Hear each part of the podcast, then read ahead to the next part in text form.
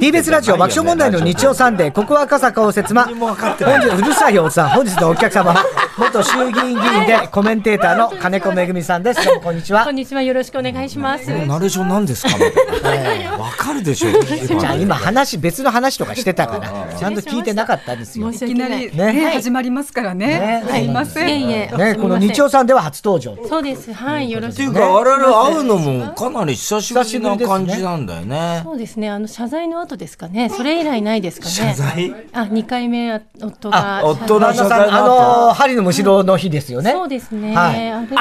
あサンジャポでやった時はね。い、そうなんです。いつもね、あの何か起こすとサンジャポさんにお邪魔させていただいて。あの、我々もどうしていいかわかんない。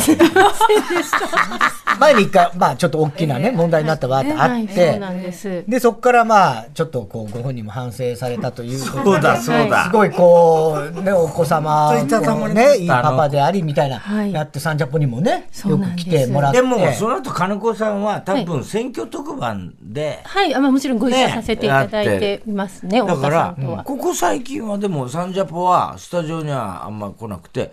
あの、偶然ね、通りかかんだよね、なんか。そうです偶然じゃねえんだよ、あれは。ちゃんとオファーしてもサンジャポ来てもらってんだよ。ロケ隊と、偶ああそれそうそうそう然夫婦で、なんか、そうなんです。偶然いると、あんな国会議事堂の前とか偶然歩いたらいないだろうよやいや、政治と的ニュースがたまたま起きると、私、はい、私はそこの形を歩いてるとこ声かけられてましたね。ねそれでねなんか縁があんだね、いきっやといやこっちが作ってんだ、あれは。もう宮崎ぜひ行きたいって言ってました。三十分にお邪魔させていただきたいって。何事も起こさお断ない。りしますって言ってなんで なんかもう一発、こうね、花火打ち上げてもらえると。それがないとダメなんですええそうかするね。ま金たね子さんならいいけどね。ええ謝罪宮がない崎とダメ圭です介来ると、あの、杉村太蔵が嫌な顔するか嫌なら。顔だあからさまに。そうなんです ね。そうなんですすよる。からね。ね。うんえーはいまあでもね、あの、もう最近でいろんな番組のコメンテーターも。もうすっかりそうですね、定着しましたね、そういうのねも。ゴスマもねね、出てらあ、っしそゃうでいす。まゴすもんスマね、お世話になってます。はい。そそれレギュラーそうですね。火曜日と金曜日、火曜日、金曜日で出させていただいてますね。あ毎週週。二回あ、いや、火曜日、金曜日、火曜日、金曜日で、毎週週一回週で。一回ね。はいうテレコですう。かなるねほ。どね。えーだから俺と選挙特番やった時は、何回目、1回目の炎上した時かな、俺が。えっと、に、一回目と二回目も。 2回目もは行い。って、はい。結構ね、迷惑かけていや、全然ですよ。金子さんは別に炎上しなかった。まあ、私は、あの。一緒に巻き込まれないように。なるべく画面から、フレームから外れて。あーと思いながら、なんかもう二回幹事元幹事長も、あまりさんも見たことがない表情するなって思いながら、 あれはじゃあもう金子さんはもうその本番中 に、あ、これがやばいなという感じはありましいた。やでも率直なご意見でいいなと思ってはいるんですけど、ただ、まあ、永田町側が、そうだよねはい、あまり言われれることがないお立場の方々にズバッとおっしゃるので、なんだろうすごく複雑なあの複雑だね高市さんなんかも私政務官の時、うん担当が大臣のもとで、あ、そうか、はい高市さんだのったんです下にいた。下にいたので表情固まった時ですね。は金いそ子うどさんですがうね人形かと思った。人形っていうのなんで動かねえんだろう、この人、ええ表情が。ね えよくわかんなかったよね、あれもね。いや楽しかったですけどね。ね新しい形の特番で私はいいと思あいれまね、す。素晴らしかったですよね。はい。でもっと言ってくだはさいい、よ。なんかちょっと中ね田町界隈周りのあの。まあ、こっちも迷惑かかってるから。だそうでかすら深夜の部だからはいやね。らせていただいた炎上した直後に深夜に入れ替わる立場を考えてみてくださいよ。お前が言うな、それ。じゃあ被害者の会のお一人なんですね。そうですねあそうなんですかもう太田さんが散々荒れ回した荒れ後回にしたよそれをこう収束させるべく、先も生えない場所はなんねとかっていう感じでやらせていただいておりましたね。エキサイティングですね。そうですね。エキサはイティングですよもうい、エキサイティングのお仕事やらせていただいております。いい思い出となってね、もう ね、今となってはね。いう感じですよね。何よかりどうなのか。ねいいと思いますよ本当に。え。までたほら、どうなの金子さんやっぱ政治家やってる時と、はい今ココメンテーターという立場で、どっちがあれ自分に合ってるとかってあるんですかまあ、それぞれやっぱりやりがいってあると思うんですけどもでもなんかあの落選した瞬間、私あの敗戦のべ選挙で自分が負けた時に、なんかあの結構怒られてですね史上最悪の敗戦の弁って怒られたのが、普通あの負けた後って、すぐにあの本当に私の不徳の致すところで力不足で、で必ず次次は勝ちますので、遠藤将来挑戦させてくださいって言わなきゃいけないのに、私あのすがすがしく、ありがとうございましたっていう感じでもう、やめるような言い方をしたんですね。でそれもす正ご直くでいいじゃんね。はい、自分の中でやりきったけれどうんそうだも、よねはい、あの選挙という審判を下されて、私は、まあ、受け入れられなかったんだからと思って、すっきり何かつきものが取れた感じにはなって、ああ、そっか。はい、それをそしたら怒られちゃう怒られちゃった。そうですねやっぱりそれではやっぱり、まあ、挑戦者はつさ挑戦し続けなきゃいけないと。まあ支持者に対して失礼みたいなのもあそんのうそうかいうな。姿勢を見せなさいというのは大変ね先輩方には言われたんですけれどもでもそういうふうになんかだんだん新陳代謝であの政治家も変わっていくべきだうんと選挙でしっかりはいそうですよね。はい、だからそういう時はその時でやりがいはあってやりきったと思ってるので、今は今で、中でなかなか言えなかったことそうをね、この間、その本もね、なんか面白かったよね、あれ。あそうですかちょっとその、もし政治家がこの日本からいなくなったらどうなるかみたいなところで、本でですね、うん本ではい、もしも日本から政治家がいなくなったらという本ですよね。そうですあれもね、だから、いわゆる古い、まあ言ってみりゃ、金子さんの場合、地方のね、議え議議員員かですらはい国会議員になってっていう中で、やっぱそれ、地方と、ね、国政のまた違いみたいなところと、あと女性であること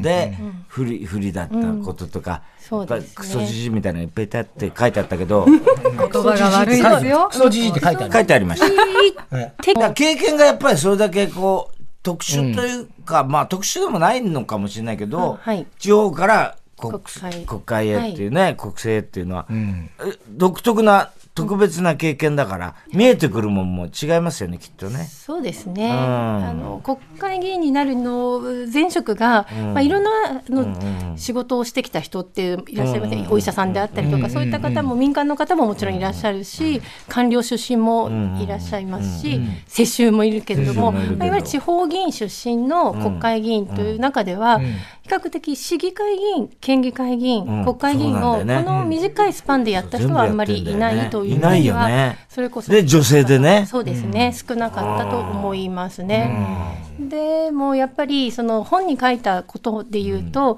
なかなかその地方議員の役割と国会議員の役割って本当は綺麗にまあ分かれるべきなんじゃないかなと思ってるんですけど、今、ほとんど一緒くたになっていて、政治家、まあ、政治家ではあるんですけどどちらも。でそこら辺が見えにくいしでやっぱりニュースに出てくる政治家の、まあ、不祥事、失言とか実際の政治家の活動も見えないのに増税とか負担ばっかり言われるしっていう中で政治家が非常に悪というか悪い人そたうちっそうていいう面うもありますよねはい、見られ方してるのでもういっそそれならば政治家いなくなったら、うんどうなるか。どんなことになるのかっていうことを、なんかちょっと空想っていうか妄想してもらって、結果、やっぱり必要だっていうふうにつなげられたらいいなと政治家は言います、結果最後自分が最高権力者になる。な っちゃ った。ちょっとね ちょっとあれねは面白いちょっとはいで出ちゃいまはす、ね金子めぐみさんのプロフィールをご紹介させていただきます。本日のお客様、金子めぐみさんは、1978年に新潟県新潟市でお生まれになりました。早稲田大学を卒業後、新潟放送に入社されます。そうなんだ。退職後はフリーのライターなどで活動され、2007年に先ほどお話もありましたが、新潟市議会議員選挙に立候補し当選。その後、新潟県議会議員を経て、2012年に衆議院議員選挙に新潟4区から立候補し見事当選され、2016年には総務大臣政務官に就任。放送行政、IT 行政、郵政を担当されました。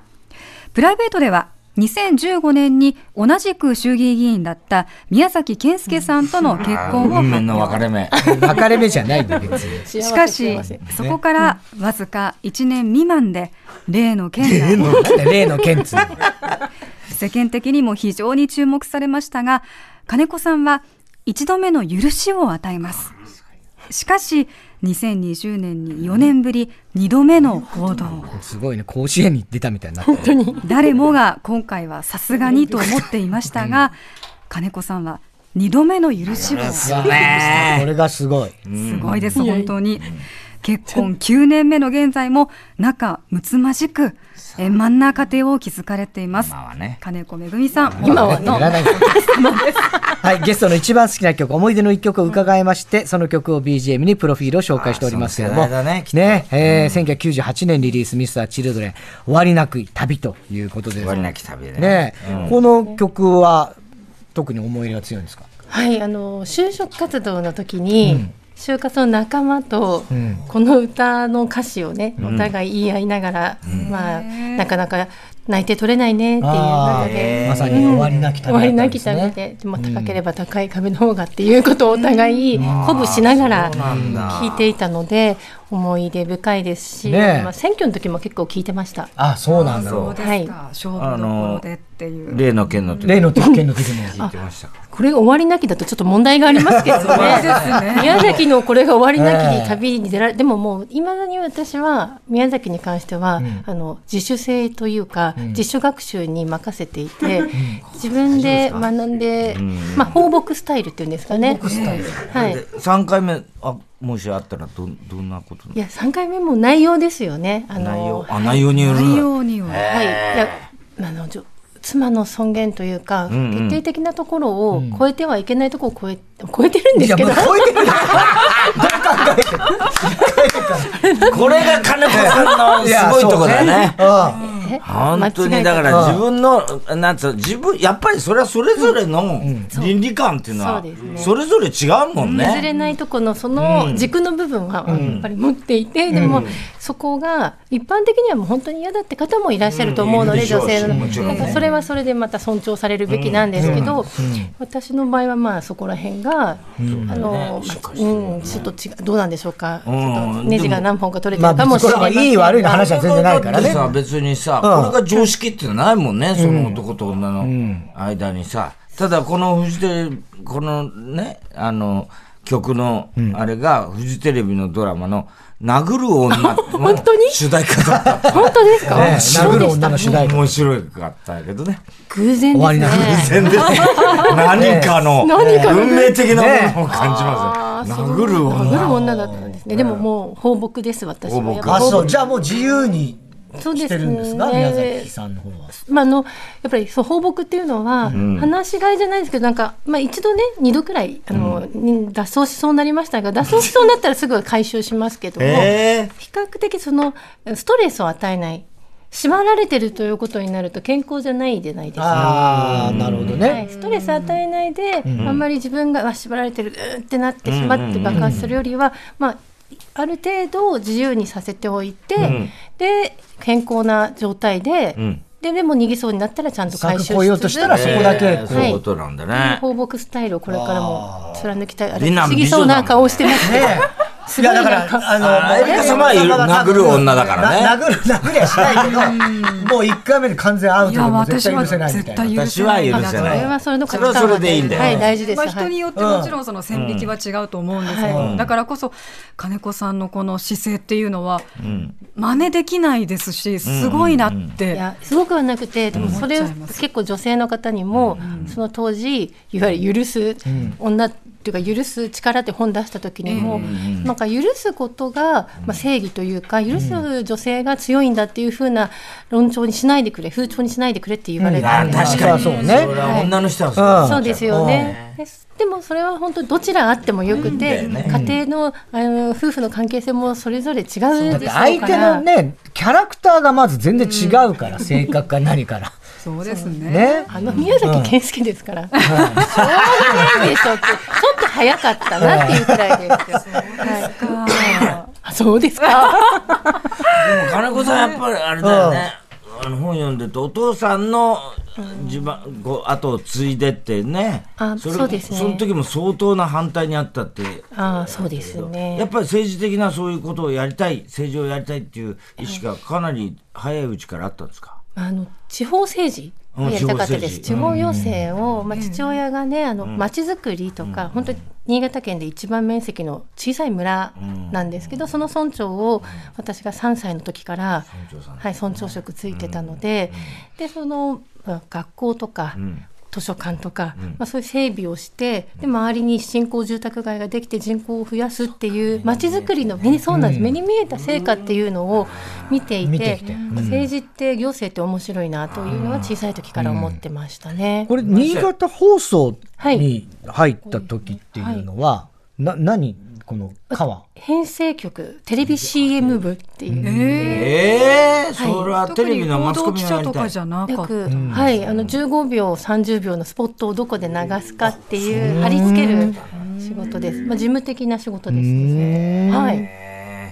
でもやっぱりあの新潟って言えばね角栄さんのね、お膝元っていうのもあるし、はいあの本の中にも書いてあったけど角栄さんが今ねああいう政治家が出てきてくれたらっていう声もよく聞いたと。はいでも確かにあの今岸田さんが言ってるようなその地方とあの東京の格差をなくしてそのデジタル田園都市の構構想想はいみたいなのって、はい、言ってみれば田中角栄が最初に描いたものとそう変わんないですそようね。ですね、うん、地方が元気にならないと各地方の、まあ本当に言うと地方文献をもっと進めていって、うんうんうんそれぞれの個性でっていうまちづくりを、っていうことだったと、でまあ、デジタルをそれを合わせて使っていくって時代なんだということですけどね。まあ、考え方もそうですし、いやただあのやっぱり田中角栄の時代と今違うんですけど、結構同じものを有権者の方は求求めめててきくちゃうる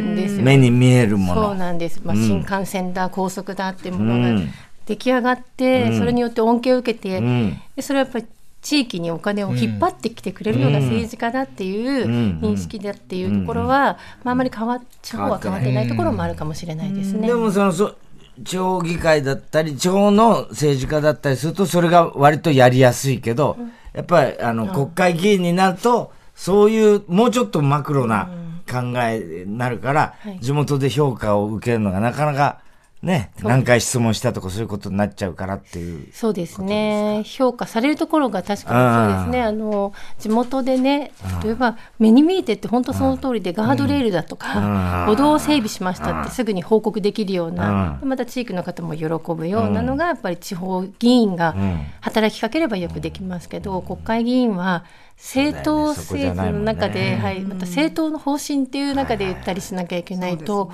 個々人のね、あの議員が、まあ、やってるんですけど、皆さん、なかなか、うん、まあ報告できるような成果が出せてないところがあるんじゃないかなと思いますね。それはあれですかねさっきおっしゃってたその二重いわゆるここは地方がやるから、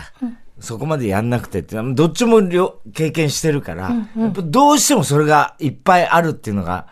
具体的に見えるんですか重なってるように二重要請とかああ二重要請まあもうそうですし、んうんあと、まあ、どちらかというと訴えてる内容の中でも、地方議員の方が地域の、まあ、実態に合ったような保育の問題とか、まあ、医療もそうですけど、そういうことを訴えそれに取り組んでんですけどやっぱり国会議員の先生方もやっぱりそれを選挙で訴えたりするので、そうだよね、まあ重なっちゃうかさやってることは確かに重なる部分、ルール大きな方針作る人とその地域の実態に合わせた、まあ、制度を作っていく、まあ、条例を考えるっていうのは、まあ、つながるんですけどもなんかでも国会議員はもっと私はそのエネルギー政策だとか安全保障外交というあとマクロな経済のことで時間をつ使ったらいいのになと国会議員にもって思うよねまた地元に戻ってきてお祭りで周回りをしなさいとか、会合を何件も回ってって、もう時間的に物理的に無理なのに、地方議員の時と同じものを国会議員の時にも求められたので、これじゃ腰据えてなかなか国会で永田町で仕事できないだろうなましてや子と。育てしながらだったりすそうるですとね。もう難しくなるだ。からやっぱ選挙制度っていうか、選挙のやり方そのものをガラッと、まだ時間はかかるだろうけど、変えていかないとっていうのがまず優先される課題じゃないかなっていう気がしたんだけど。うん、国会議員とかそうですよね、あの選挙制度、言われた女性がじゃあ、子育てしながら、選挙で男性議員と男性の候補者と同じように戦うっていうことを考えると、まあ、今の選挙制度、まあ、一騎打ちでの選挙制、小選挙区もそうですし、あと選挙運動の中でも、有権者の方が、目に見えてその一生懸命20それこそ365日24時間動いてる方が頑張ってるっていう評価軸基準では、はい、子育てしてる女性の皆さんねねえ不利になると思いますね。顔出してくれたらどうしてもやっぱりでもそう思う人情としてはね、ねどうしてもやっぱり握手した人のことを覚えてるし、うんそうなんだよね印象が強いですからね。難しいとこだよね、なかなかねでもここのとこだからそれこそコロナからはい、ずーっとこうコロナのいや要するに予防接種どう打つかとかあのー何あの対策をどうするかっていうのは、地方あそこがさそれこそ地方自治体と国がどっちが主導権取るのかっていうのは割と見ててさ、はい、いっつもなんか揉めてたり、はい。そういうごちゃごちゃが露出した感じしませんでした、コロナそうの。思いました。その時ねえに本当に役割分担しっかりしてないってねいえうところが、うんあの本当浮き彫りになったなと思いましたし、だからじ全国知事会の方々が、ここはもう任せてほしいと、それは感染状況によって、やっぱり変えるべきじゃないかということも思われてたと思いますし、あと、省庁もそうだった気がするんですね。ああ、そう確かにもう自分たちの衝撃というか、自分たちのところは取られたくないが、学校でさ予防接種するのはどうするか、これは教育文科省の管轄だ、ではでも厚労省としてはとか、じゃあお店をじゃああの時間た時短で営業してもらうよ、これ経産省からすれば、できるだけ経済を活性化させたいからとか、それぞれの思惑、衝撃が、いかにも日本人の社会らしい、なんそかれ。ぞれが頑張るんですけど、そうだよね縦割りすぎたから、こう横断的にやるのが新しく内閣府が、あの担当大臣立てて、やっとそこら辺は調整したのかなっていう気もしましたけどね。どどうですか、その自民、すっかり忘れちゃってるけど、あれはどういう評価をしてますそのうまくいった世界と比べ、それ世界と比べるのも、俺はどうかなってずっと思ってるんだけど、日本の対策っていうのは、はい政府の対策ってのはどうどう思いうます、ん、最初の安倍さんの時はまさに未知のあるウイルスでどう対応していいかわからない中で本当に手探りでやっていたなというふうに思いました。なので、まあ、いろいろ安倍のマスクとかですね、いろいろ、まあ、批判というかですね、まあ、実際に残ってしまったこととかはこれはしっかりと、まあか課題というかですね検証すべきことなんだと思いますが、ただやっぱりその時できることを精一杯やって、でそこで微微調整微修正しながらやっていったのかなっていうのが安倍さんの時でで、まあ、菅さんはそれを受けて、まあ、そこのやっぱり感染のあの波が落ち着くのかなと思うとまた上がってしまってっていうところで言うと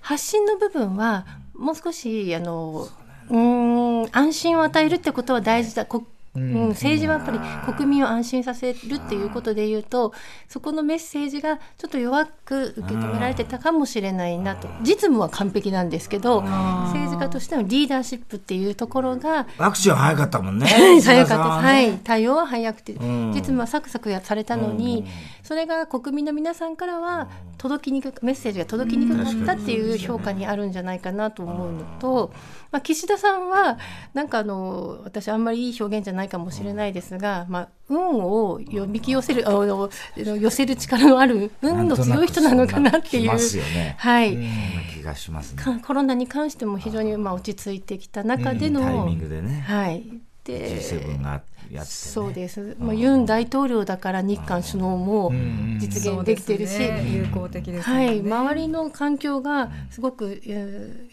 ご自身のやりたいことにマッチして動かせてるっていう意味は、運が強いっていうと、なんか息そ子れはは。息子はちょっとはあい、れだけ息ど子ね。翔太郎さんは翔太郎さんはね、でもなぜに私はあの10月になった時も大体やっぱ身内をつけると厳しい目で見られて、ねはい、そうなんですね秘書官。かつても福田さんも秘書官もやってましたしみんな秘書官も、まはあ、い親心って言ってはいけないかもしれないですけど、公的な立場でもやっぱり次後継者ですからね長男さんなので、まあ経験を積ませたいというそれが見えているからこそ、やっぱり身内はすごく自覚して気を引き締めなきゃいけないのに、なんで2ヶ月後に、まあ嬉しかったんでしょうねっていうよう なのがやっちゃったかなっていうのは思ってはいます。はい。いろいろまだまだ聞いてみたいことありますが、えー、一旦 CM 交通情報を挟みまして、金子さんにはこの後もまだまだ付き合っていただきたいと思います。 TBS ラジオ TBS TBS ラジオ爆笑問題の日曜サンデー、ここ赤坂を説も今週のゲストは元衆議院議員の金子恵美さんです。お願いしよろしくお願まいすしますゲストの名前に合わせてそれぞれの文字で始まる質問をリスナーから募集しました今週は「めぐみ」の文字から始まる質問ですはい、ラジオネーム、よし、もう一発。めぐみさんの目できましたね。目の前で寝ている議員がいた場合、どう対処していましたかと。りあれ、眠くなるんですか、やっぱり国会って。いやまだ結構長い時間ですね。長いですよねあれだって8時間ぐらいやるわけじゃない。ずーっと座って聞いてますよね。俺絶対居眠りする自信ある。みんなそう。大体そうだと思いますよ。うん、それは。だって俺らも番組で、本当 VTR 長いと、本当にやばい時ある。あそうですか。あるある。あるあるある VTR いや、マジ寝であてるる。時あるよ、こいれや、。本当に、あ、やべっていう時ありますもん。VTR が長いとね。長いうん、と。よくあるんだよ。そうスタジオもね20分とか30分とあったか。かいしねそう。そうもう本当にやっべ、あっていう。あれ、でも本当に眠くなるでしょ眠くなってますよ。ねななもなってないでしょ金子さんもなったでしょう一生懸命つなつねってます。いそうだよ ね。や本当あれに。だからなんかさ、その無駄な時間をもうちょっとこ。いうやそれ本当国会運営を改うん革私は改革すべきとこはそこだと思っていて、そうだよ委ね。員会もそうなんですけど、うん座ってないとダメだっていう、まあ、うん確かに採決の時に人数いないとダメですけど、うん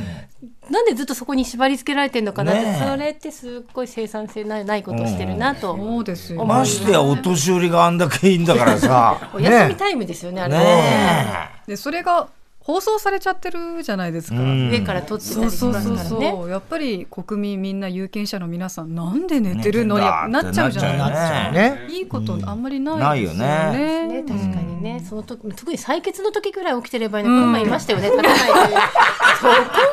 やんなかったら、なんか議員としての仕事をしてないんですね。え起こしたりすん起こしちのあゃいますねあいうのって気がついたら。明らかに危ないこと揺れちゃったりとかして、もうダメだろうなって目立ってる人は、寝てるよって隣の人に伝えて起こしたりとか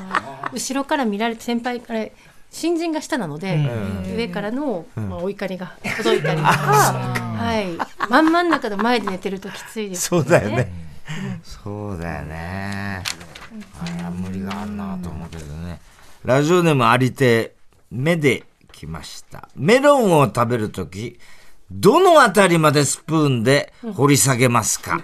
ちなみに私は、皮がペロンペロンになるぐらい削りますと。メロン。わかる同じです同じ私ギリギリまでもはや甘みを感じないところまで、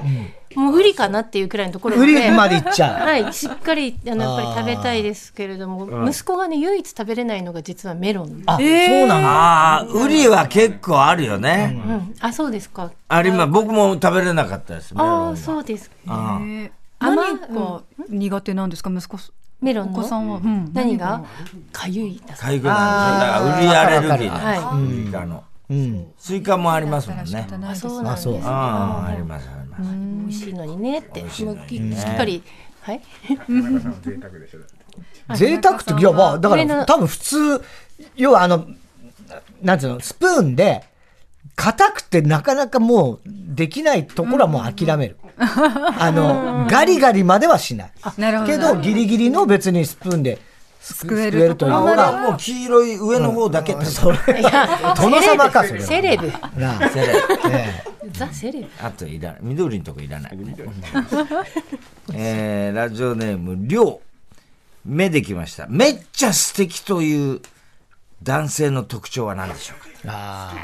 ーモテたでしょう、相当、金子さんは。私はそれこそ若い頃から。ないですよ。私またモテたでしょ、そいりやいゃや。それ勉強もできるし、そんな綺こと麗ないんですで。よね。えいやでも高校生がピークでしたね。あとモテ期はそこで終わりました。ああ、高校生の時どれぐらいいや持ってたというか、まあなんでしょう私服の学校なんですけど、まあ、自由な校風だった私服かセーラー服だったので、あら洋服が全く興味がなくて自分でセーラー服の方が楽だからセーラー服を着てたので、それはなんか良かったんじゃないですか。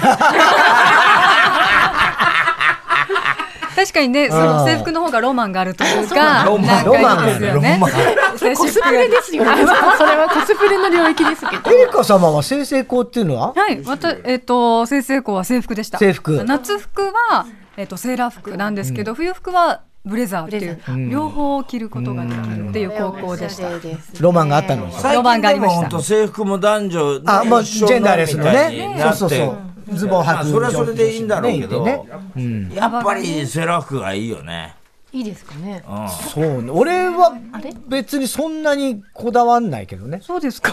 あの、ブレザーも全然いいと思あ、う。ワンブレザうー。んうん。私はその清成校っていう高校なんですけど、はい熊本県の、あの、グレーのセーラー服なんです。グレーに白いリボンなんあ、でいすいじゃない。それを着たくて、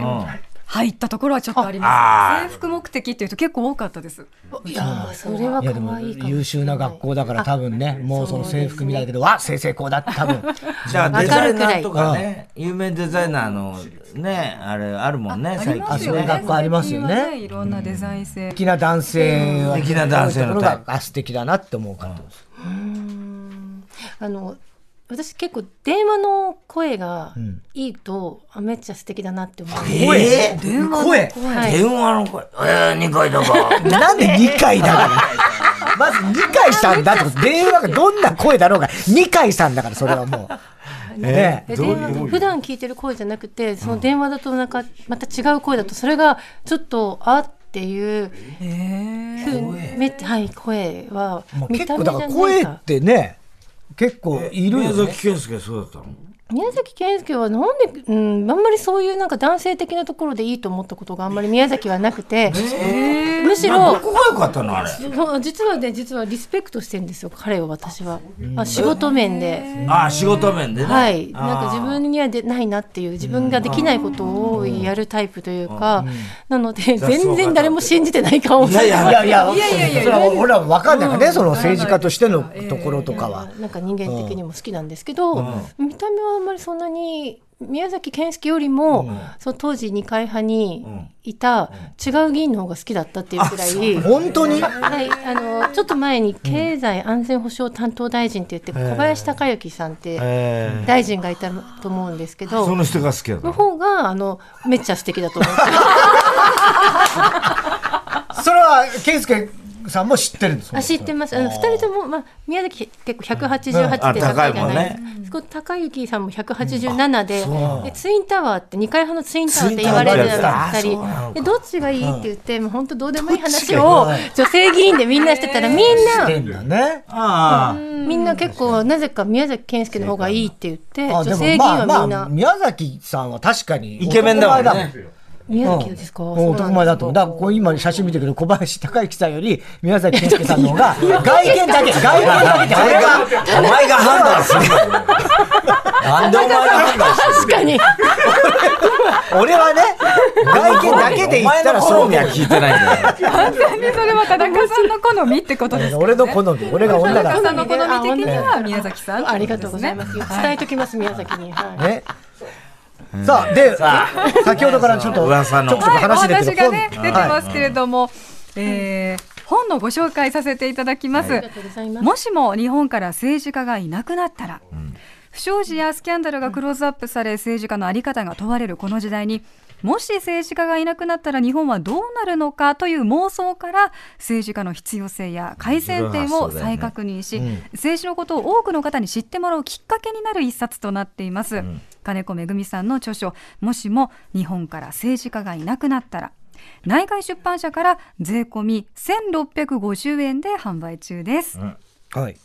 これはもうアイ,、はいアイディアは金子さんがふとこういやなんかあのー逆に周りの方々があやっぱり政治家って誰でもなれちゃうんじゃないとか、なんでまともな人が政治家っていないの、とか、もう本当にそれこそ一層政治家っているのかなみたいな周りの疑問から、あうんまあ、この発想になっなるほてどじゃあいなくなったらどうなるのかなっていうことをうん私がまあ政治を経験してきて中で、やっぱりそれが伝わってない部分があるので、まあ、今政治家って実はこういう仕事とかしてるし、選挙お金かかるんだけど、まあ、実際はこのいうことでお金もかかってるからなんか報酬だけが多いだけじゃないんですよって表向きそう見えるかもしれないですけど、っていうこととか実態をお伝えしたいなと思ったっていうところですね。あのなんかこう政治家がいなくなったらっていうのは金子さんが書いてるってことで、政治家が必要なんだねこんな大変な世の中になっちゃうから必要なんだって言い言いたいのかなって思う人もいると思うけど、ちゃんと今の政治の無駄な部分も指摘してね、はいましてや旦那さんも一緒にね、なんかあそうなん意見出し合って。そうこれ監修が宮崎健介大事なこと言うの忘れちゃいまあ、しそうた、なんですね。はい放牧されてる宮崎健介の監修のもとです、はいだから要するに今の政治家の問題点も、あのかなりね書いてありますから。そうですね、うんあのメリットの部分も、いなくなったら逆に、あの維持費経営あの政治家の維持費とか、選挙に費用かからなくなるので、メリットもあるっていうことも言いつつ、だけど一方でいなくなったら、まあこういう弊害も生まれますねっていうような書き方ですね。はといういこと、ですよね。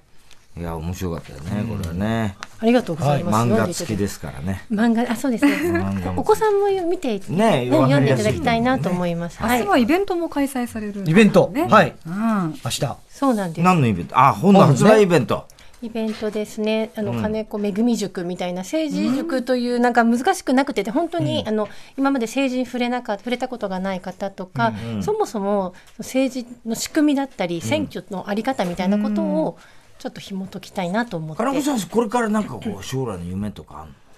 なんかあんまりそこがどうしたらいいですか、太田さん。いやいいじゃん太田 さん、私はデータとしてね。どうしたらいいんでしょうかね。まあ、子供をしっかり今あそ小う学校か2年生小な学校ので、 2年生からはい、子育てしっかりをしてからですね。はい。ということでございまして、金子めぐみさんでした。ありがあとうりございがとうまごしざいたま。した。 TBS ポッドキャスト